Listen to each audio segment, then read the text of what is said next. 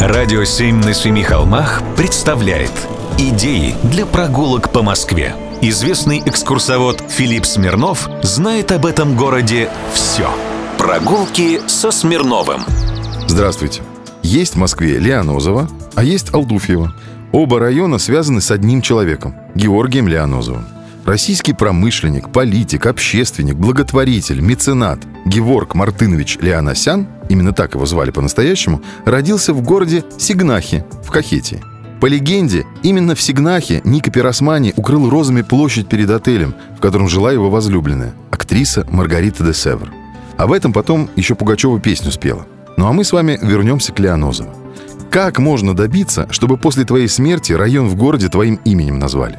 Георгий, он же Жора для домашних, Геворг для бабушки, был из армянской диаспоры. Перебрался с братом в Москву. Основные деньги делал на Каспии. Его торговый дом занимался поставкой черной икры в Европу. А еще у него были нефтяные промыслы в Баку и свой керосиновый завод там же. Окончательно разбогатев, Георгий решил, что пора ему купить себе достойный дом. В Малом Гнездяковском 7 он просто жил, а захотелось чего-то побольше. И он купил Алтуфьево, старинную усадьбу. То ли стал одиноко в царстве древней русской тоски, то ли реализовывал идею о всеобщем благе и перспективный бизнес-план, но на его средства между селом Алтуфьевым и Савеловской железной дорогой был построен дачный поселок. Было это в 1903 году. Буквально за год в лесу появилась сотня двухэтажных домов. Да не простых, а с верандами и балконами, участками под цветники и пруды.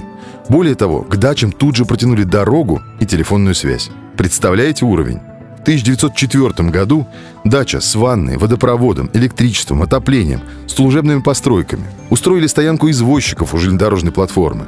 Дачи эти охотно заселяли семьи московских предпринимателей и сливки интеллигенции. Рядом с поселком появилась железнодорожная станция Леонозово.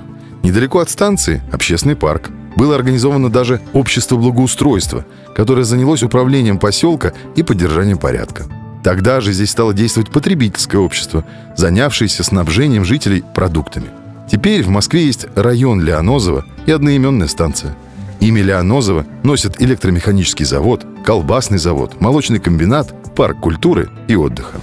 Прогулки со Смирновым. Читайте на сайте radio7.ru. Слушайте каждые пятницу, субботу и воскресенье в эфире «Радио 7» на Семи холмах.